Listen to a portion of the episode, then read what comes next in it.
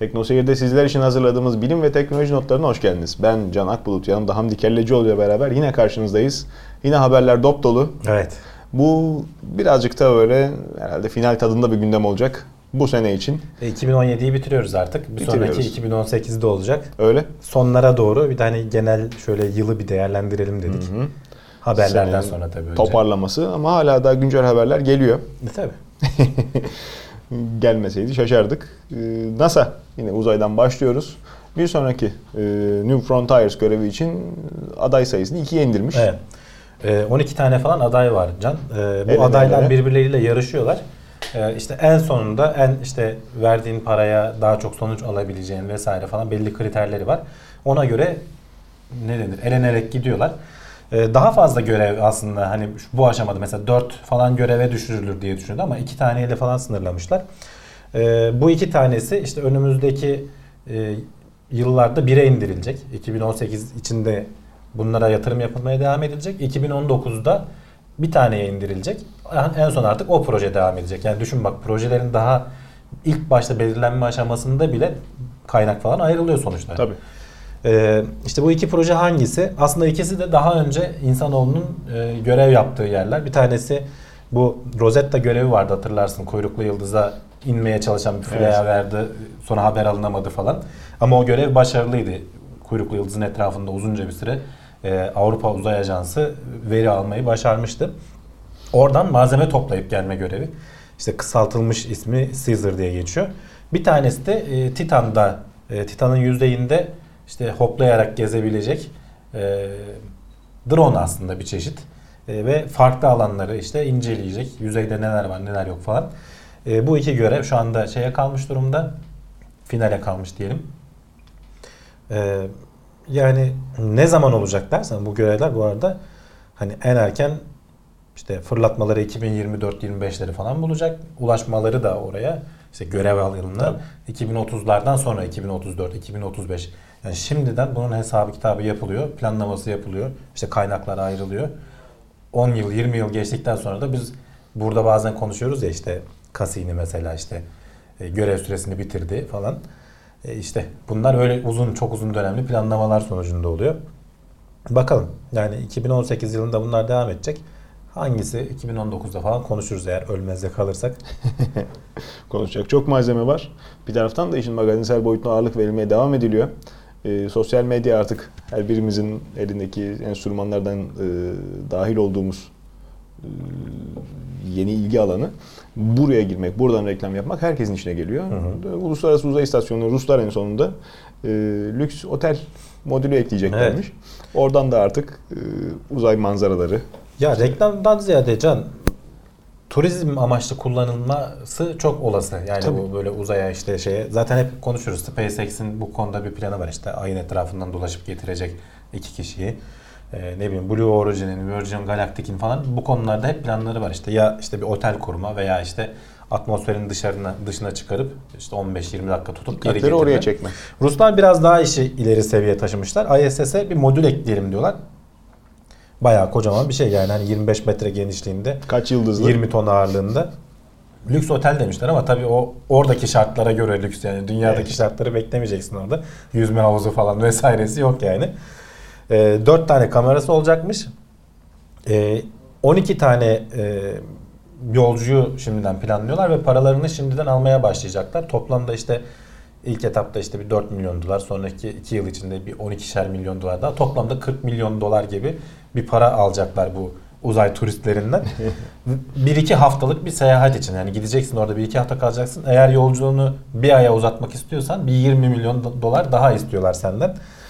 Ee, ve hani şey değil çok öyle uçuk ne denir e, şey olmayabilir e, proje olmayabilir çünkü Rusların hani bu alanda e, ISS'e işte şey e, modül tasarlama alanında yetkinlikleri var. E daha önce Mir uzay istasyonunu falan da bu tarz şeyler için kullanmışlardı. Turizm amaçlı kullanmışlardı. Gene tabii hep fiyatlar milyon dolarlar seviyesinde. Bol Ama bu parayı verecek de dünyada varak. 12 tane adam bulursun yani. E, Sıraya dizilirler abi. yani bilmiyorum herhalde önümüzdeki yıllarda. Buradaki yalnız sorun şu Can. E, Uluslararası Uzay İstasyonu'nun şeyi yetecek mi? Ömrü yetecek mi? Biliyorsun onu uzatıp Hmm. uzatmamayı konuşuyorlardı. 2022 yılı mıydı? Neydi? Sonlanıyordu e, kullanılabilir ömrü. Onu uzatacaklar mı? Uzatmayacaklar mı? Belki de böyle bir amaçla en son kullanıp Mir'i de öyle yapmışlardı. E, dünyanın atmosferine gönderecekler. Ya da belki uzatacaklar. Bilmiyorum. Uzamasına Çünkü vesile olabilir. milyarlarca dolarlık bir proje sonuçta. Altın yumurtlayan tavuk kesilmez Evet. en nihayetinde. Ee, bir yandan işte şeyler e, bu haberde şey de var bu arada. Geçen hafta bahsetmiştik. Blue Origin'in e, kapsülü e, fırlatıldı işte deneme amaçlı gönderildi. Hı hı. Yani içine manken yerleştirildi falan. Onun içeriden görünüş videosunu da koymuşlar. Bayağı 8-10 dakikalık bir video izlesinler. E, o manken orada yatıyor tabii bir şey olmuyor da. E, pencereleri büyük olduğu için hakikaten atmosferin dışına çıktığını, dünyanın yuvarlaklığını vesaireyi falan görüyorsun. Tekrar geri dönüşünü görüyorsun. O sesleri dinleyebiliyorsun. Değişik bir tecrübe yani. O videoyu bence izlesinler. Bağlantısını verdik. İşte yavaş yavaş çocukların hayal gücünü başka boyuta taşıyan e, yeni projeler, yeni turizm projeleri haberlerimize konuk olacak. Öbür taraftan Evet. Amerikan Savunma Bakanlığı e, gündeme damgasını vurdu. UFO tartışmaları aldı, yürüdü. Neler oluyor? Şimdi Am- Amerikan Savunma Bakanlığı'nın dev bir bütçesi var. Can 600 milyar dolar gibi. Ee, işte çeşitli böyle işte Amerika'nın askeri işte savunma ve saldırı amaçlı vesaire bütün projeleri bunun içine dahil. Tabii. Operasyonlar vesaireler falan. Burada açıklanan 22 milyon dolarlık aslında çok küçük bir kısım. Hani devede kulak kalacak bir şey. 2007-2012 yılları arasında e, işte uzaydan gelen tehditleri tanımlama gibi bir projeyi fonlamışlar. E, ve bu projede de hani paylaşılan videolar var. Videolarda işte e, Amerikan pilotlarının görüp de tanımlayamadıkları nesneler var. Radarda vesairede falan görüyorlar. Kendileri de hatta belki gözleriyle görüyorlardır. Kuleyle falan veya kendi aralarında konuşmalarında falan da o videolara yansıyor. Tanımlayamıyorlar. Ee, bununla ilgili hani bu tabi işte UFO'lar ziyaret ediyor falan vesaire falan bayağı bir böyle gürültü kopardı. Ee, ama işte şeyi bilemiyoruz. Ee, UFO ismi biraz karışıyor. Şimdi UFO deyince biz hep uzaylıları anlıyoruz ama UFO'nun aslında kelime açılımı Unidentified Flying Object. Yani tanımlanamayan uçan nesne. Hani bu illa uzaylı olmak zorunda değil. Hani belki başka dünyadaki Bir şey başka uçuyor. bir medeniyetin senin oralara gönderdiği bir uçak vesaire falan olabilir.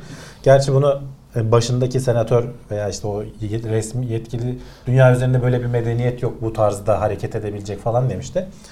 Bir de işte bu pilotlar falan sonuçta tecrübeli adamlar ne gördüklerini bilirler falan demişti. Ama geçmişte başka mesela Şili Hava Kuvvetleri'nin pilotlarının görüp de tanımlayamadıkları aynı konuşmalar oluyor. Benzer konuşmalar oluyor. Ya bu nasıl bir şey falan. Sonradan anlaşıldı ki o hakikaten e, şeyi yanlış algılamışlar.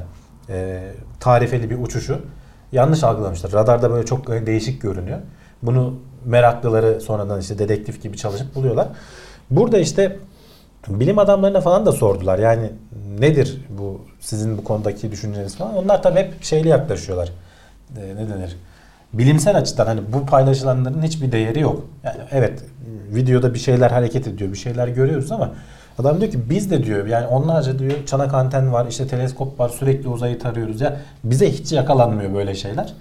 Nasıl oluyor? Yani Biz mi bu hep tartışıla gelen şeyler ve bu işte 1940'lardan beri işte 50'lerden beri hep bir işte UFO'lar, uçan daireler vesaireler UFO falan. görüntüleri hep zaten Önemli. böyle heyecanla, alelacele çekilmiş titreşimli görüntülerdi. Ya evet işte hep Hepimizin- hiçbirinin görüntü kalitesi falan iyi değildir. Tabii. Bu resimlerde de öyle. Hani bir şey anlamıyorsun. Şimdi videoyu izliyorsun, adamların konuşmasını izliyorsun.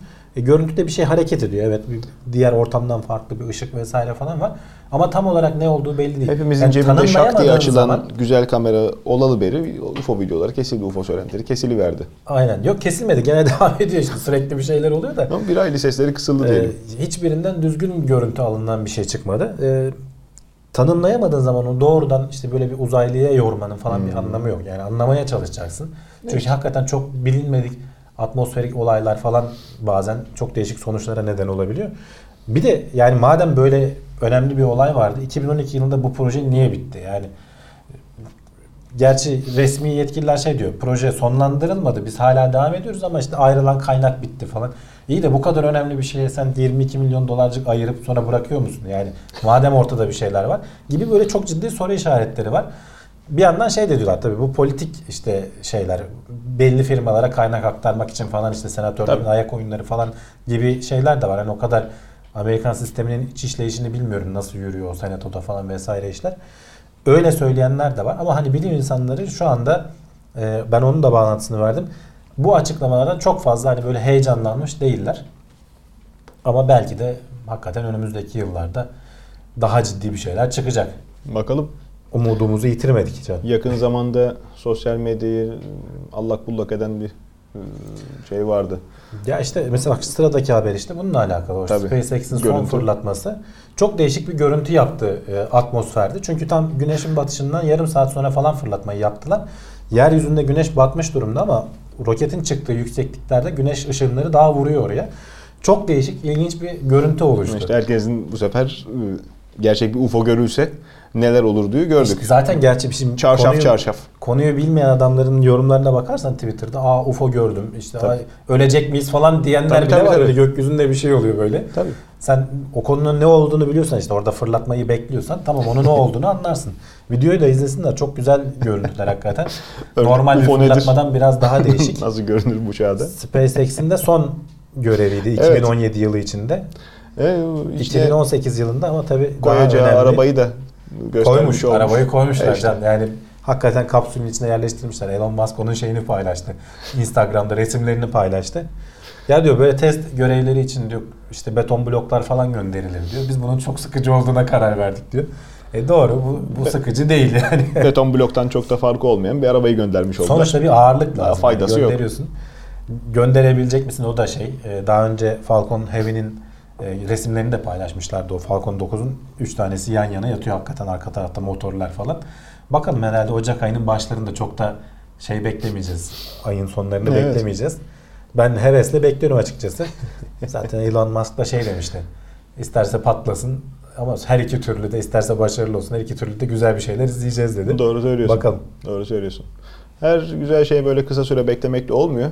Bu seferki haberimiz bir hayli uzun bir bekleme süresi. Tam 24 yıl Evet. evvel dondurulan bir embriyodan bebek dünyaya gelmiş. Embriyo o kadar beklemiş. Annesi babası Hmm. beklememiş. Yani.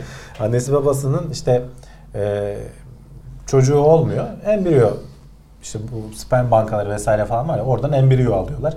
Ama bu 24 yıl önce dondurulmuş. Şimdiye kadar e, en uzun süre işte donmuş vaziyette olup da e, gerçek hayata döndürülen ve başarılı olan rekor burada şu anda.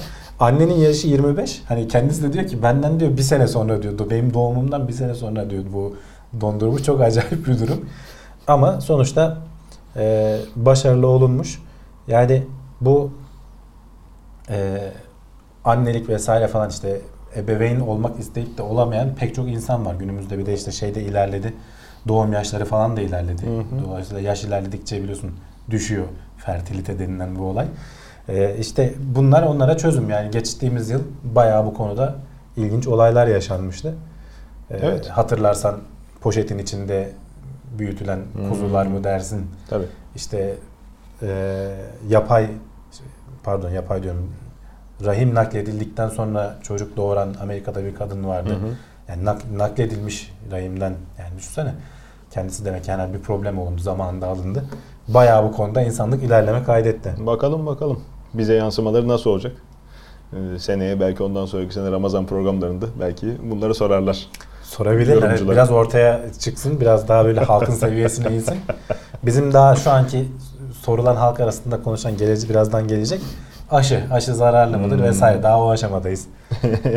hani böyle poşetin içinde çocuk büyüttük falan daha oralara gelemedik. Peki yani. robosperm? Ne diyorsun? Böyle Evet. ayıp bir şey gibi. Ya Can kanser robosperm ilginç veya sperm bot da diye de ba- bazı Artık. haberlerde gördüm.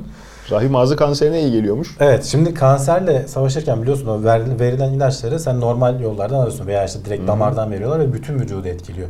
Sen doğrudan aslında e, o kanserin olduğu hücreye gitmeye hedefleyen işte bir sürü şu an Evet. çalışmalar var. Biz de sürekli konuşuyoruz. Bu onların en ilginçlerinden bir tanesi aslında. E, spermi işte bu ilaca bulayıp e, biliyorsun yumurtaya gitmeye çalışan sperm zaten bir çeşit böyle motor gibi bir şey. Hani Güdüm arkada gibi. pervanesi var. Hücre, doğru. İşte güdümünü de kafasında şey geçiriyorlar aletin. Metal bir parça şey geçiriyorlar. Manyetik bir parça geçiriyorlar. O şeye dönüyor. e, kanser hücrelerini hedeflemeye başlıyor. Kanser hücresine vardığı zaman o metal kısım açılıyor ve sperm üzerindeki ilacı tam doğrudan hücreye veriyor. 3 gün içinde %87 oranında laboratuvar yapında yapılan testlerde %87 oranında kanser hücrelerini yok etmeyi başarmışlar. Hani doğrudan adrese teslim.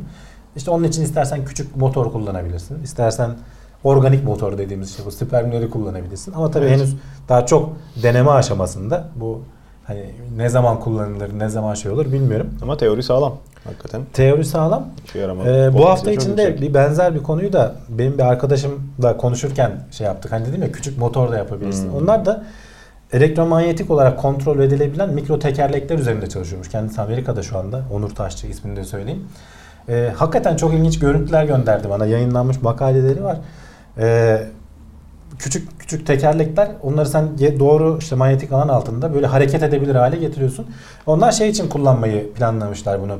Ee, damarların içerisinde işte oluşan o pıhtıları e, eritmek için normalde sen işte pıhtı çözücü ilaçlar veriyorsun. Onun yavaş yavaş etki etmesini bekliyorsun. Bir başka yeri tekerleklerin hareketi istediğin gibi hareket ettirebiliyorsun bu arada. Ee, hem damar içinde hareket ettirip hem de o pıhtının olduğu yerde işte ne denir? e, tribüşon hareketiyle tam o pıhtının Hmm. içine müdahale edecek şekilde sokabiliyorsun. Bunu sen tabii başka amaçlar için de kullanabilirsin yani öbür gün. Yani çok ilginç bir şeydi. Ee, Türkiye'den işte yetiştirdiğimiz bir beyin daha Amerika'da araştırmalar yapıyor. Oraya göçmüş. Hayırlısı. Yani pek çok var böyle. Keşke burada da ortamlarını sunabilsek de yeterince Türkiye'den bu haberleri yapsak. Bakalım burada da başka türlü şeyler oluyor. Olmuyor değil. Ee, Canan Karatay'a tepki taraftan. Gündem bir taraftan da işte grip çağına geldik. Ee, herkes bir sıkıntılı. Evet. Başları ağrıyanlar, burnu akanlar. Vallahi Gripin ölümcül fonksiyonu da var. Yani biraz saçmalayabilirim yani o yüzden. Aa, ne konuştuğumu bilmiyorum olabilir. Yani şöyle bir pozisyon alayım Ee, tekrar. Ya şimdi grip nasıl öldürür? Şimdi grip virüsü bulaştığı zaman işte özellikle genelde hani elinizi yıkayın derler ya hep. Genelde elinle bir yerden aldığın zaman işte burnundan, ağzından veya gözüne ellediğinde vücuduna giriyorlar. O yüzden el yıkamak en önemli önlemlerden biri aslında sabunla yıkamak tabi. bu virüs girdikten sonra asıl sıkıntı e, senin vücudunun onunla savaşmak için ortaya koyduğu şey e, tepkiden kaynaklanıyor. E, bu tepki bazen aşırıya kaçtığı zaman bir sürü dokuya sen zarar verebiliyorsun. tabii. Veya işte onunla uğraşacağım derken vücudunun bağışıklık sistemi diğer bakterilerle uğraşmaya unutuyor. İşte o sırada buna bağlı olarak zatüre falan gelişebiliyor Doğru. şey vakalarda. Veya işte senin vücudun aşırı tepki verirse sinir sistemine falan saldırmaya başlayabiliyor. Gerçekten hani sinirsel sıkıntılar, felç vesaire falan gibi sıkıntılar yaşayabiliyorsun. Ee, grip genelde işte hani basit bir hastalıktır normal bir insan için ama e, riskli gruplar var işte mesela yaşlılar, yaştan dolayı bağışıklık sistemleri düşmüş Hangimiz olanlar normaliz ki artık? ve çocuklar çünkü çocukların e, belli bir yaşa kadar biliyorsun vücudumuzun öğrenmesi gerekiyor gelen mikropları. E, grip de çok sürekli kendini değiştirebilen bir mikrop. Her türünü öğrenememiş oluyorlar. En ağır onlar geçiriyorlar. Hem bağışıklık sistemleri de o kadar gelişmemiş oluyor.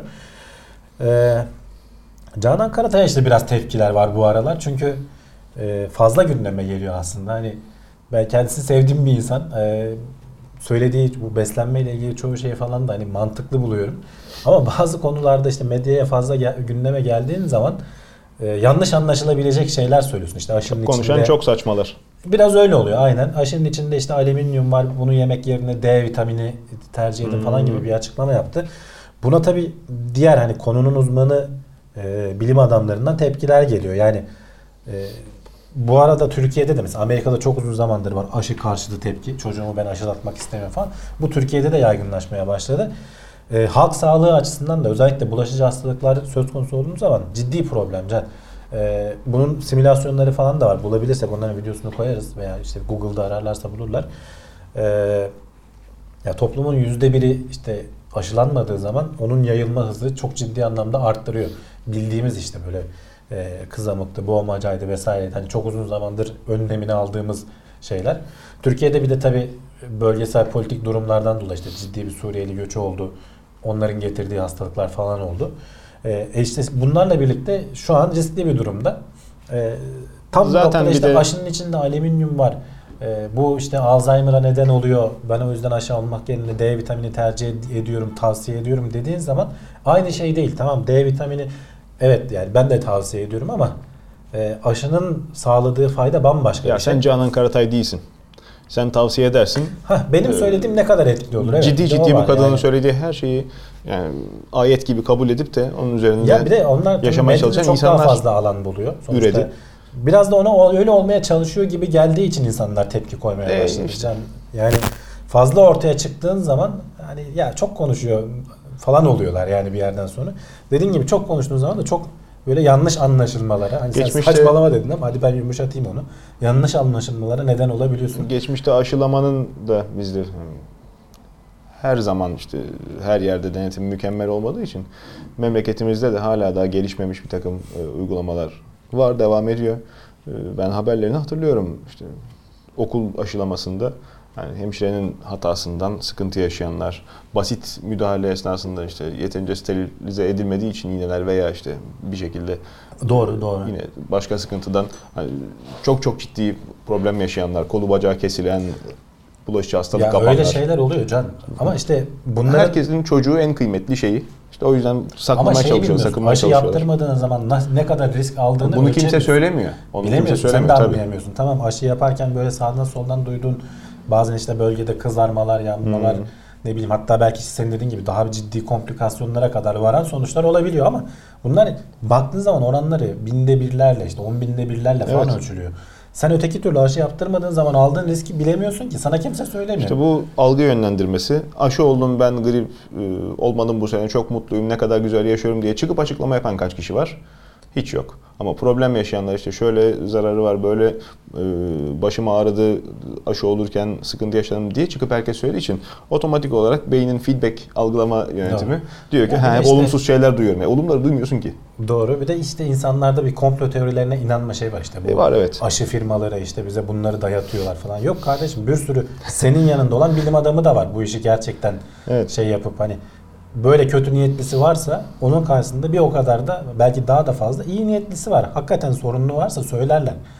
Bununla ilgili güzel bir yazı dizisi var. Yalan Savar'da ben bağlantısını paylaştım. En sonuncu bölümü paylaştım. 3 bölüm halinde yazmışlar. Aşı karşıtı iddiaları ve yanıtları diye. Çok doyurucu. Ee, Işıl Arıcan yazmış galiba yanlış hatırlamıyorsam. Ee, yani o, O, da yazıları okunsun bir istifade okusunlar. edilsin. Ee, Madem öyle. orada bayağı bilgi var. Yalan Savar o bakımdan iyi bir kaynak. İyi bakalım. Homeopati ne? Yeri gelmişken sorayım sana. Onu daha önce aslında konuştuk. Yani e, Bir kere daha hatırlatma babında üstünden geçelim madem. Gene yalan savar demişken oradan yine bir bağlantı verdim. Gene orada da bu homeopatinin ne olduğunu çok güzel anlatan bir yazı var. Ona bakabilirler. Onun hat- hatta bununla ilgili podcast da yapmışlardı. Onu da dinleyebilirler. Ee, homeopati hani kabaca şöyle sana işte zarar veren bir şeyin e, su içinde çok fazla seyreltilerek aynı maddeyi sana veriyorlar. Ee, ve bunun işte seni iyileştirdiğine inanılıyor. Çünkü hiçbir şekilde kanıtlanmış. Çünkü sonuçta o kadar seyreltiliyor ki aldığın şey e, o su oluyor bildiğin saf suya denk Okunmuş geliyor. su. E, aynen yani okunmuş suyun bir versiyonu bu da. E, neymiş işte suyun molekül hafızası varmış da işte o ilaçların hafızasını işte zararlı maddenin şeyini alıyormuş işte kendine bünyesine falan. İyi de o su bir sürü yerden geçiyor. Bütün tarih boyunca var olan su kim bilir neleri hafızaya almıştır. Onu kimse söylemiyor. Bizans yani. suyu içiriyorlar bize diyorsun. yani işte bunlardan bir de nerede üretildikleri falan belli olmayanlar var. Evet. Bunlar şimdi paketlenip satılıyor. Amerika'da FDA bunların üzerine geçmişte şey sınırlaması getirme zorunluluğu koymuştu. İşte bu ilaç işte plasebo'dan daha etkin Hmm. değildir gibi bir uyarı e, getirme zorunluluğu koymuştu. E, şimdi bazıları bundan zehirlenenler falan oldu. Çünkü içinde işte e, zehirli maddeleri seyreltip kullanıyorlar. Yeterince seyreltemeyince zehirlenen bebekler vesaire falan bir 30-40 kişilik falan ölümlerin olduğu olaylar yaşandı. E, bunlara önlem olarak en azından böyle tehlikeli madde kullanılan veya işte riskli grupların kullanacağı homeopatik ilaçları kontrol altına almaya karar vermiş. Daha doğrusu bunun e, ne denir kararını vermişler işte konuşulacak vesaire bir programa vesaireye bağlanacak. Hepsini yapamayız çünkü onun altından kalkamayız diyor adamlar o iş yükünün altından. Normalde biliyorsun ilaçlar onlarca yıllık testlerden falan geçip ya bunların bilimsel olarak ispatlanmış hiçbir şey. Bir deli Yani- kuyuya taş atmış, 40 akıllı çıkaramamış. Aynen aynen öyle. Hala da Ama işte sonuçta geliyor. Halk zehirlenmeye falan başlayınca bir devlet kurumlarının önlem alması gerekiyor. Bu tabii hani hep Amerika geçenlerde konuştuk ya Avrupa Birliği'nde benzer bir şey olmuştu. Bilim insanları ya tamam bu saçmalıktır gibisinden bir açıklama yapmışlardı bunlara inanmayın diye. Bizde de ben son zamanlarda bayağı görmeye başladım homeopatik ilaçlar. Evet. evet. Yani adam sana boş suyu satıyor. Üretmesi ucuz ve talep Ve varsa plasebo, en başarılı plasebo tekniği Tabii. yani. İçiyorsun onu güzel güzel. Gayet. Buruna sıkılanı varmış. Bazıları koku alma duyusunu falan kaybedenler var canım. Yani Olur, içindeki o işte çinko mu kullanmışlar neymiş o bir maddeden dolayı. Hani böyle şeyler bilmediğiniz şeylere girmeyin yani mümkünse. Bir tarafta dünyanın yarısı işte gergedan boynuzudur, kaplan dişidir efendime söyleyeyim. Abuk subuk şeylerden e, farklı medetler uma dursun. Evet. Yani fırsatçılar dünyanın her yerinde çalışmaya devam ediyor yöntemlerle. CR, ISPR, CRISPR. CRISPR. Evet. CRISPR, peki. Tekniğini kullanan ilk klinik deneyler 2018'de yapılabilecekmiş. Clustered Regularly Interspaced Short Palindromic Repeats. Hmm. CRISPR'ın açılımı. Kısaca CRISPR deyip geçmekte fayda var. Kurtulalım diyorsun. Ee, Can biliyorsun bu CRISPR tekniğiyle DNA üzerinde çok ciddi, çok hassas operasyonlar yapabiliyorsun. Genetik değişiklik yapmak istediğin şeyleri doğrudan değiştirebiliyorsun. Ve bu şu anda hep test aşamasında olan şeyler. Ee, Avrupa'da bir firma bunu işte klinik testlerine başlamak için başvurmuş. 2018 yılında onay alabilirse işte orak hücre hastalığıyla beta talasemi işte genelde kan hastalıkları bunlar. Ee, bunların genetik olarak düzeltilmesiyle ilgili testlere başlayacaklar. Yani bu konuyla ilgilenen hani bilim insanları diyor ki ya 2-3 sene önce tam bir fantazi olarak bahsettiğimiz şeyi artık klinik testlerine başlayacak aşamaya gelmiş olmak çok büyük bir şey. Ee, biz de zaten şimdi 2017'den akılda kalanlarda konuşacağız aslında. CRISPR bayağı bizim de gündemlerimize Evet, konu oldu. 2018'de de olacak gibi. Nereden nereye? Demin ne konuşuyorduk? Yani evet. Bir taraftan da nelerle uğraşıyoruz.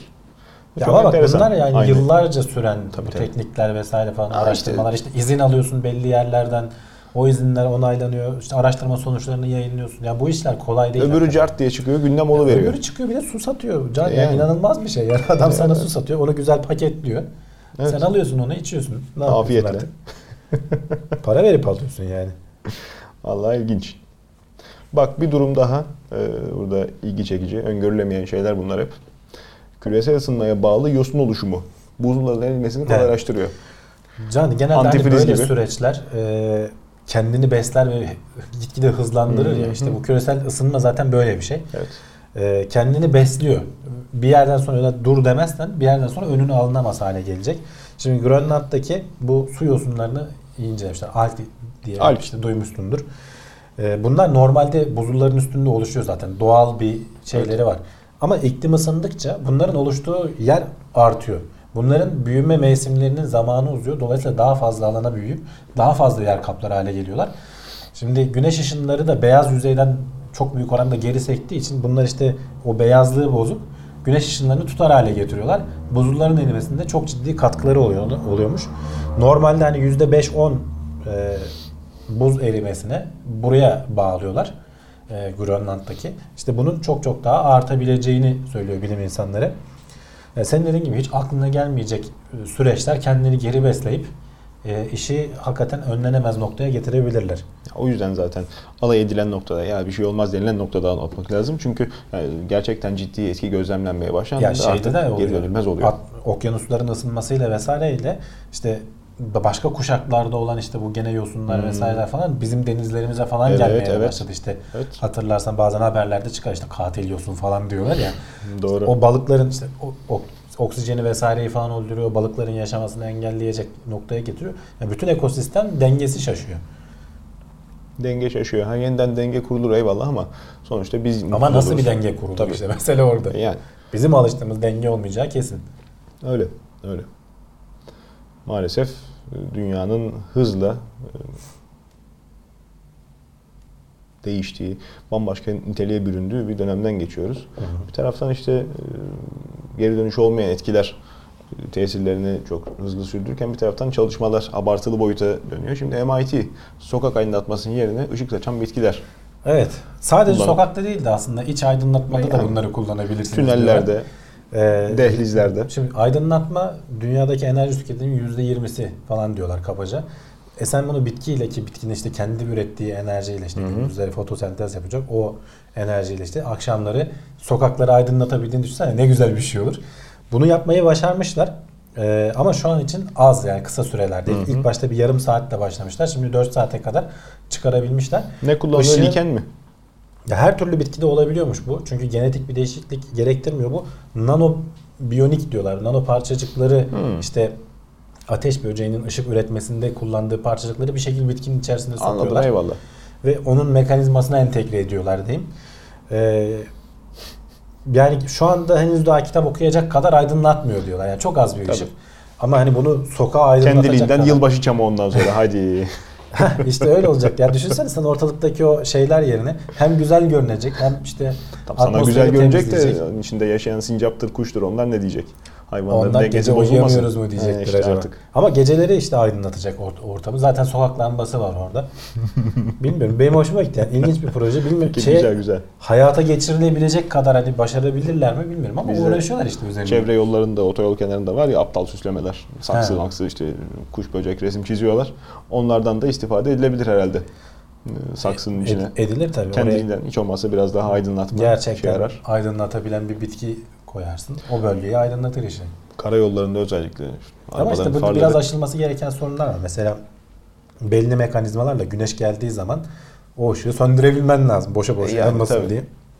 Nasıl yapacaklar bilmiyorum. Yani Canım boşa yansın. becerebilirlerse süper bir fikir. Kendiliğinden geliyor madem hay- e, hayvanın bitkinin içinden gelen coşkuyla e, aydınlık veriyor. Gündüz de yansın bir şey olmaz.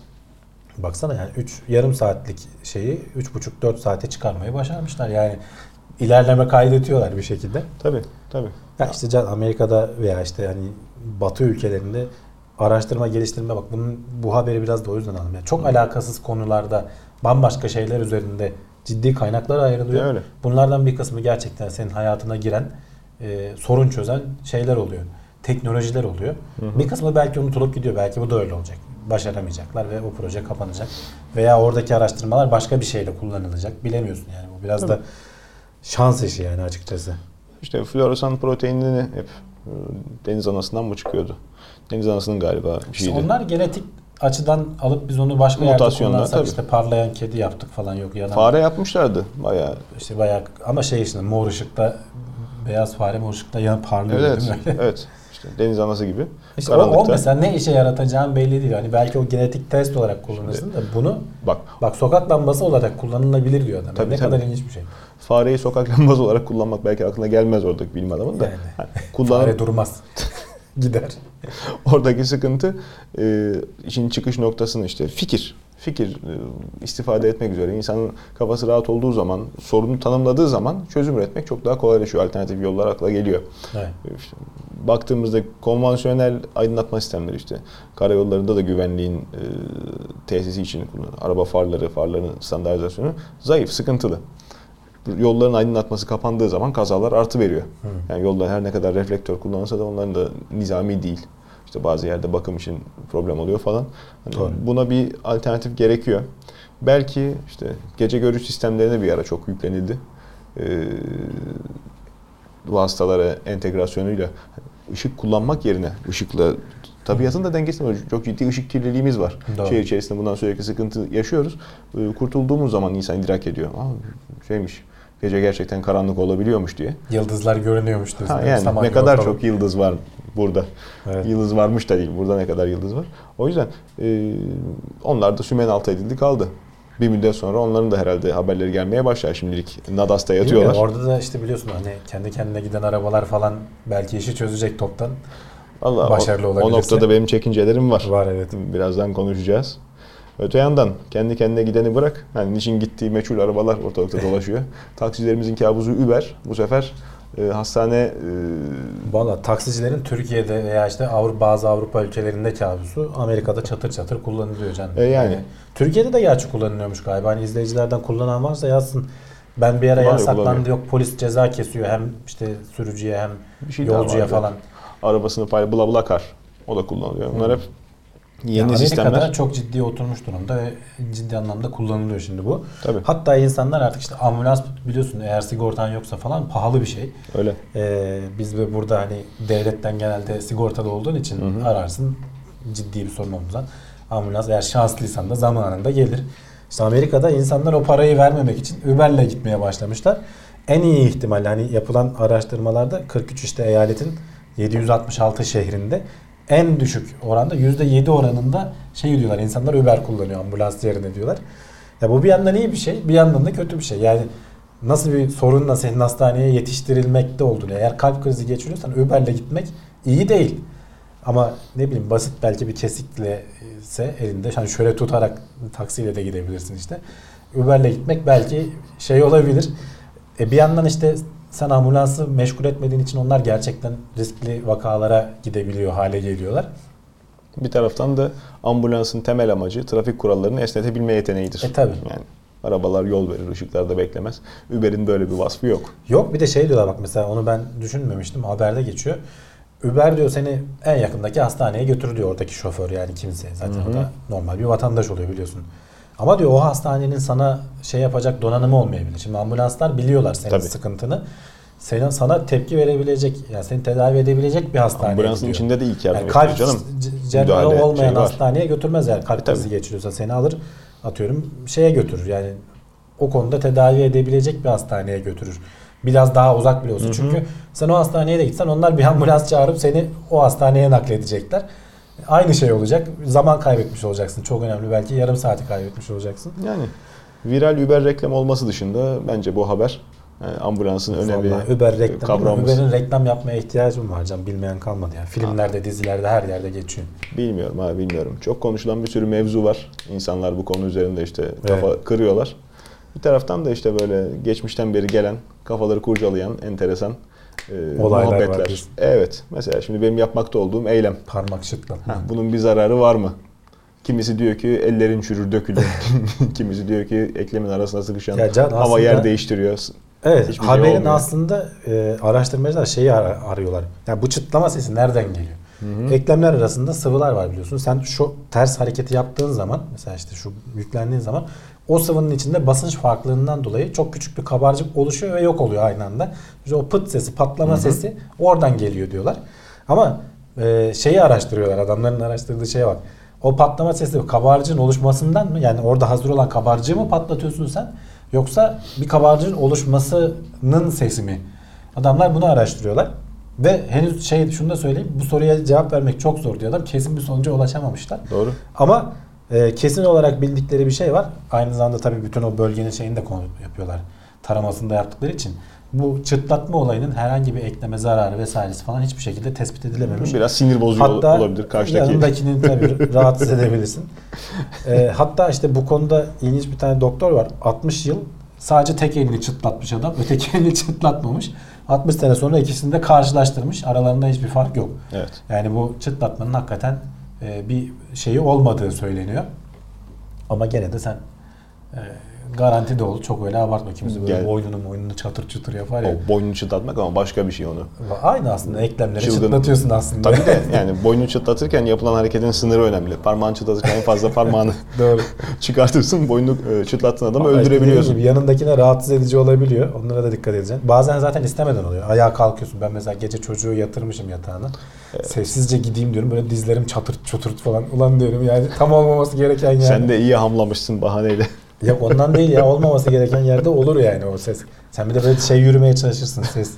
Zor uyumuştur zaten kerata. Pat diye. İnsan dizinden çıtlayınca çok kötü oluyor tabii. Parmaktaki bile rahatsız edici sesken. Ama bak o sıvı içerisinde kabarcık oluşma hikayesi çok enteresan. Ee, Gözlemlenmesi çok sıkıntılı. Buna çok çok ciddi kaynak harcanıp da üzerinde hani bayağı sağlam para gömüldüğünü biliyorum. E işte Denizaltıların- iki tane araştırma var. canım. Denizaltıların pervane tasarımı. Hı. Çok yüksek basınç ortamında çalışıyorlar. Şimdi radara yakalanmıyor alet. Gayet sessiz sedasız gidiyor. Pervane hızla dönerken suyun içinde o işte basınç farkından dolayı kabarcık oluştu mu bitti. Ha. Yerine hemen tespit ediyorlar. Tabii.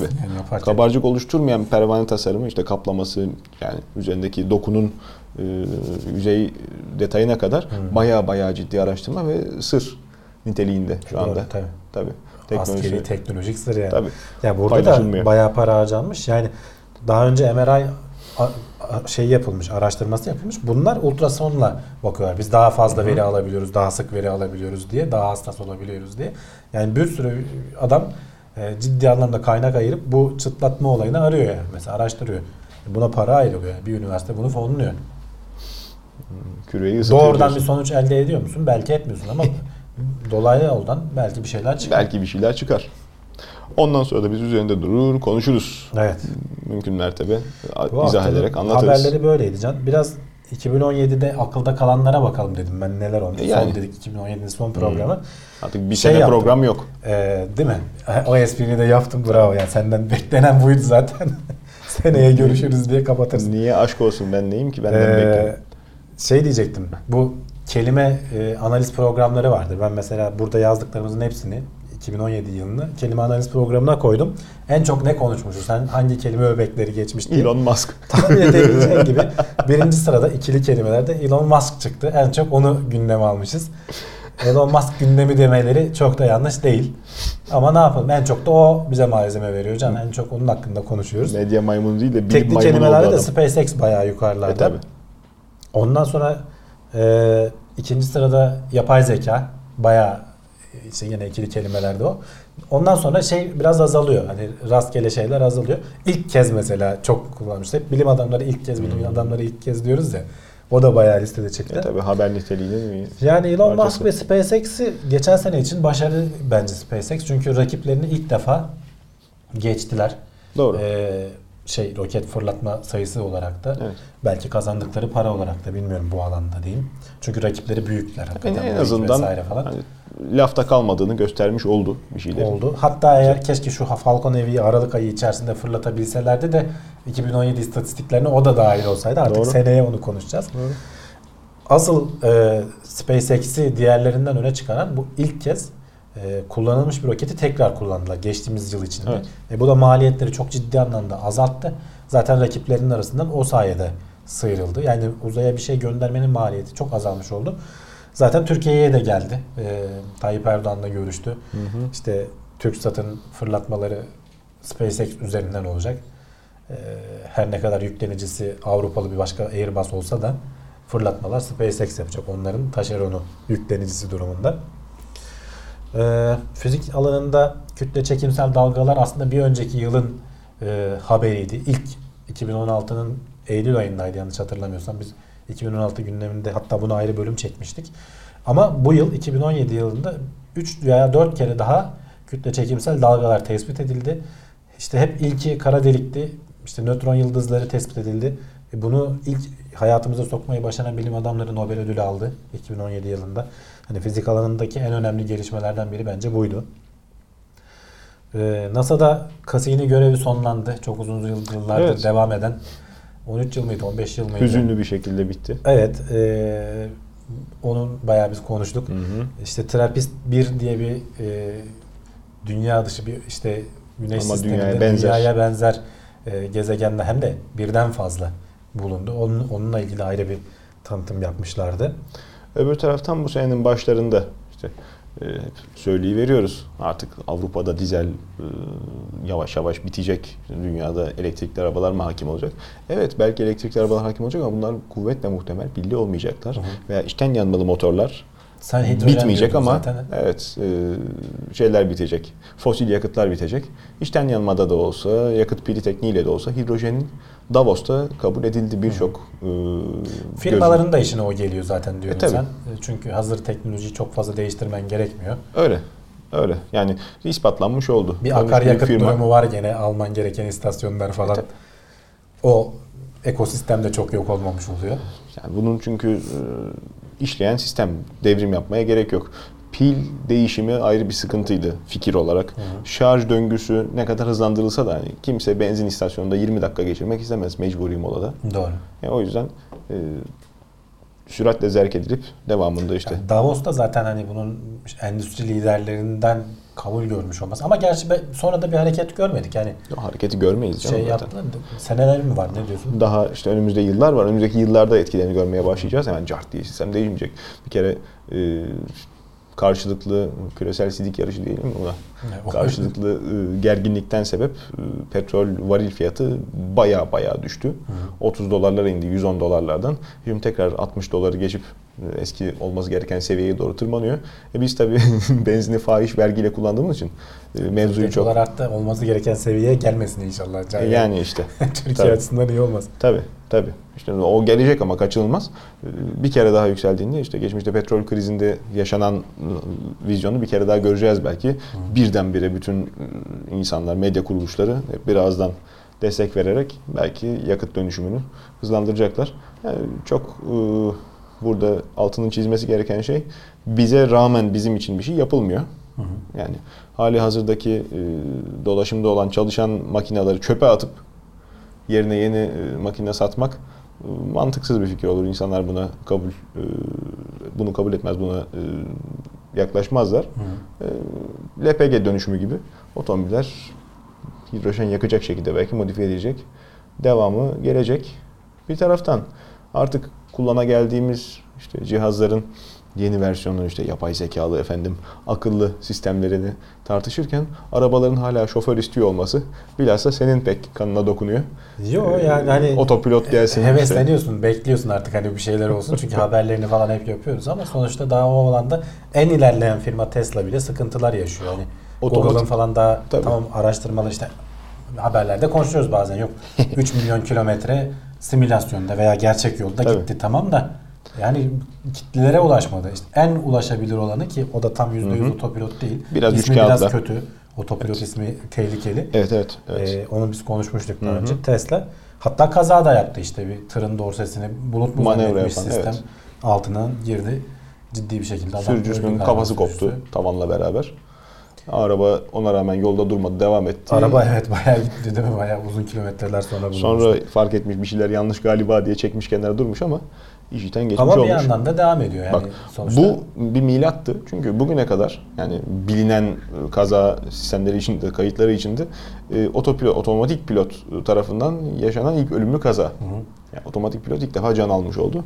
Bu noktada e, devletin işte hukukun sergileyeceği tutum önemliydi. Çünkü diğer firmaların da hep yani bak kendi kendine park eden arabalar bugün satılıyor.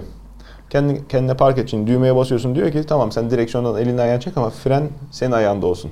Gaza sen bas. Yani bir şeye çarparsam sorumlu sen oluyor hala makine. Evet. Burada da. Sen bastın ben gittim diyecektim. Evet Yani. evet evet. Ben sana dur dedim sen durmadın diyecek. E, yapmışsın bunu otomatik durabilir. Yapmıyorlar. İşte sonra Tesla Hukuki şeyleri paylaşım. biraz zorlaştırdı. Elini bırakmama ayarlarını falan biraz daha sıkı hale getirdi. Onu Sen- da bıraktığın zaman hemen kenara çekiyor aracı. Ya aynı şey. Bunlar e, olması için o kadar da toz pembe değil dünya. Değil, değil, evet. Bütün sistemlerin güzel işlediği Amerika'da yaşandı kaza. İstanbul trafiğinde olsa neler olacak? E, otomatik pilot gibi bir sistemin daha hayatımıza girmesine çok vakit var. Yani bir şeyler o kadar da kolay Zaten değişeceğe şeyi benzemiyor. Bırak yani hani otomatik pilotu bırak. Amerika'da yıllar önce işte giren Siri bize kaç sene sonra geldi. Google'ınki hala gelmedi Türkiye'ye doğru düzgün. Yani Evet. Türkçe desteği var da. Şunu mu demek istediniz? Dikte falan anlamında var hani asistan olarak yok. Yani düşün sen otopilot kim bilir bu şartlarda ne zaman gelir? Ben Yani. o konuda ümitli değilim açıkçası. Ama bir taraftan da işte yapay zeka çalışmalarını her hafta ısrarla söylüyoruz. Ben sen e, en çok En çok kullanılan konuştuğumuz kelimeler kelimelerden evet, kelime öbeklerinden biri yapay zeka. yani Geçen hafta konuşmuştuk. Bununla ilgili araştırmalar, işte ayrılan kaynaklar, açılan üniversitedeki dersler hepsi böyle roketlemiş şekilde yükselmiş 2010 2011'den sonra gidiyor. Öyle. Bu eğilim duracak gibi görünmüyor can. Bu alanda hani ciddi gelişmeler de yaşanıyor. Hı hı. Ee, gitgide daha çok hayatımıza giriyor. Cep telefonlarında bile işte iPhone'da başladı. Yapay zeka yongası ayrı geliyor mesela senin resimlerini tarayan falan. Şimdi Huawei'de falan da var galiba. Ee, yani işte hep o hesaplamalar vesaire falan çok çok daha hayatımıza girecek. 2017 yılında da dediğim gibi en çok konuştuğumuz Elon Musk'tan sonra yapay zeka. Ve onun olası sosyal sonuçları tabii işte mesela tabii. işlerin işimizi elimizden mi alacak? İşte herkes bu konuda bir şeyler söyledi. İşte asgari ücret bir en az bir para verelim herkese ki iş falan bunun denemeleri yapılıyor bazı yerlerde. Hı hı. Bakalım o muhtemelen 2018'de de bunu çok konuşacağız. Gene çok konuştuğumuz şeylerden biri genetik alanda gelişmeler ve işte az önce söyledim CRISPR. 2018'de işte eğer onay alır da ilk e, klinik deneyler vesaire falan başlarsa e, onunla ilgili de çok ciddi gelişmeler olacağına eminim. Bu genetik hani daha büyük bir alanda şey yapalım. CRISPR diye şey yapmıyorum da genetik alanında da çok ciddi Hı hı. ilerlemeler olacak. 2017 yılında da oldu zaten. Demin de söyledik. Yani illa hidrojen olmak zorunda değil. Fosil yakıtlar yavaş yavaş çakılıyor. Güneş enerjisi bir hayli ciddi atılım yapmış. Ya panellerin fiyatları falan ciddi anlamda e, ucuzlatacak ve insanlar hani ekonomik anlamda makul olmaya başladığı zaman daha fazla o alana yatırım yapmaya başlıyorlar. E, tabii. İşte gene işte Elon Musk'ın falan bir projesi var biliyorsun bütün çatıları kaplayacağız vesaire falan. E, pil fabrikası vesaire kurdu işte oradan üretilen elektriği sisteme daha düzenli yaymak için falan. Bunun benzerleri çıkacak. Devletler bir yandan bu alanda yatırım yapıyor. Türkiye'de de iyi gelişmeler oldu 2017 yılı içerisinde. Hmm, doğru doğru. İşte Konya'ya mıydı oraya bir yere projenin temeli atıldı galiba. Açılışı mı yapıldı? Temeli mi Güneş atıldı? tarlası. Güneş tarlası. İşte sadece güneş de değil. Rüzgar türbinleri vesaire falan. Ama tabii bunların desteklenmesi gerekiyor. Her zaman tek başına yeterli olmuyorlar. Doğru. Gelişmekte olan ülkeler enerjiye aç oldukları için e, hala kömüre falan yüklenebiliyorlar. İşte Çin gibi gelişmekte olan bir ülke yüklenince de bütün atmosferi mahvedebiliyor. Ne kadar işte batılı ülkeler yavaş yavaş uzaklaşmaya çalışsalar da e, onlar da geçmişte Dünya gerçeği şimdi baloncuk içinde yaşamanın anlamı yok.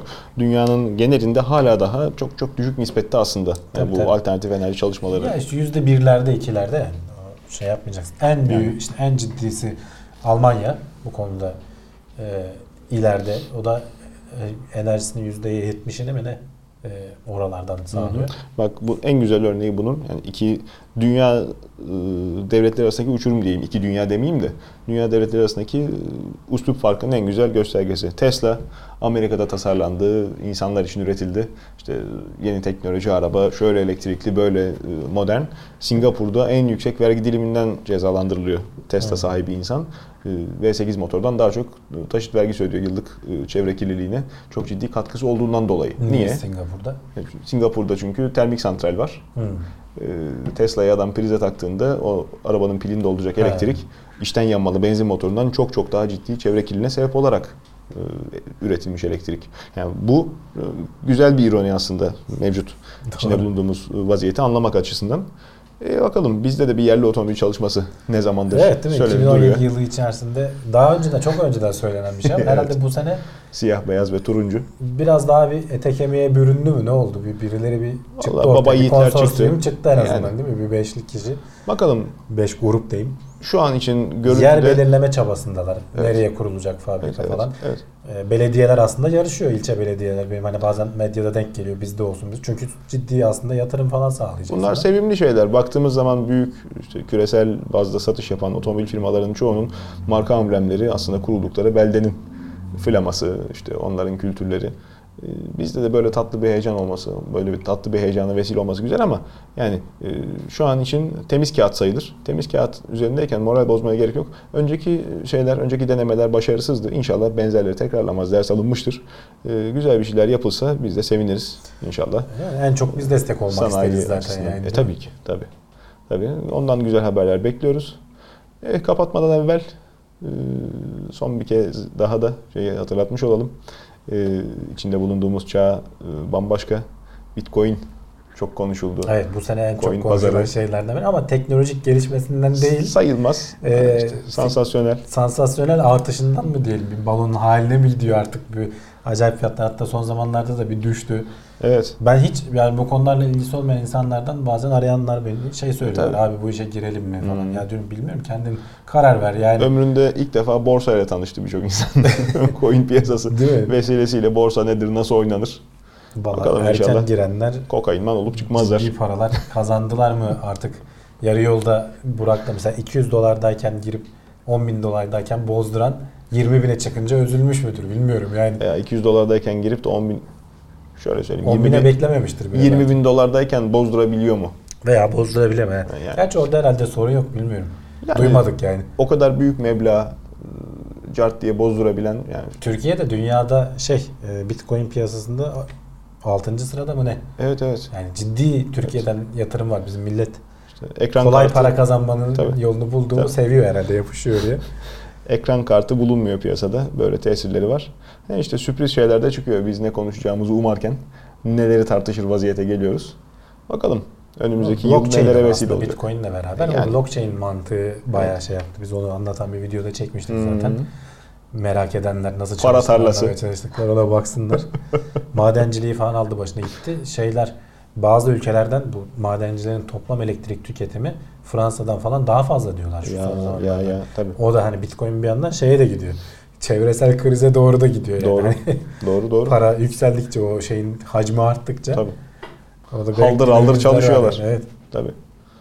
Bir ara ekran kartı bulamıyorduk ya. Ekran ka- e şimdi de işte ekran kartlarının Hala bir sorun tabii. ekonomik ömrü var en nihayetinde. Yani çok mu yanlış biliyorum? Şimdi Çok uzun süreli mevzuya 24 çalıştırıyorlar. Ha, tabii. Sürekli çalışıyor. tabii. E, alet tabii normalde atıyorum 5 senede gidecekse bir senede ömrünü Onların tamamlıyor. maliyet hesabında da adam hani kâra 10 ayda, 10 ayda 9 ayda geçmeye başlayacak. E 12. ayda kart patladı. Bir daha aynı yatırımı tekrarlaması Onları gerektiğini idrak edince çe- çeviriyorlar canım. Orada firmalara patlıyor daha çok. iyi bakalım böyle renkli e, gündem maddeleriyle önümüzdeki sene karşınızda olmaya devam edeceğiz önümüzdeki inşallah. pazartesi tatil. Biz yine hani salı pazartesi çekememiş olacağız o yüzden. Bir sonraki artık hafta başlarız herhalde. Hem de zaten tatilde herhalde çok fazla madde birikmemiş olur. Madde Bir birikmemiş. Biz sıkıntı vücudumuza farklı maddeler biriktiririz. Biriktiririz. Güç toplarız. 2018'de de aynen böyle seriye devam edeceğiz inşallah. Pekala. Bu sene bak 23. oldu bu. 52 hafta varsa işte yarı yarıya her iki haftada bir ortalamada bir şey Tutturmuşuz. çıkardık. Evet. Tutturmuşuz. İnşallah her haftayı yakalarız bir dahaki seneye. Bakalım sizin e, teveccühünüzle büyümeye devam edelim. E, katkılarınızı bekliyoruz efendim.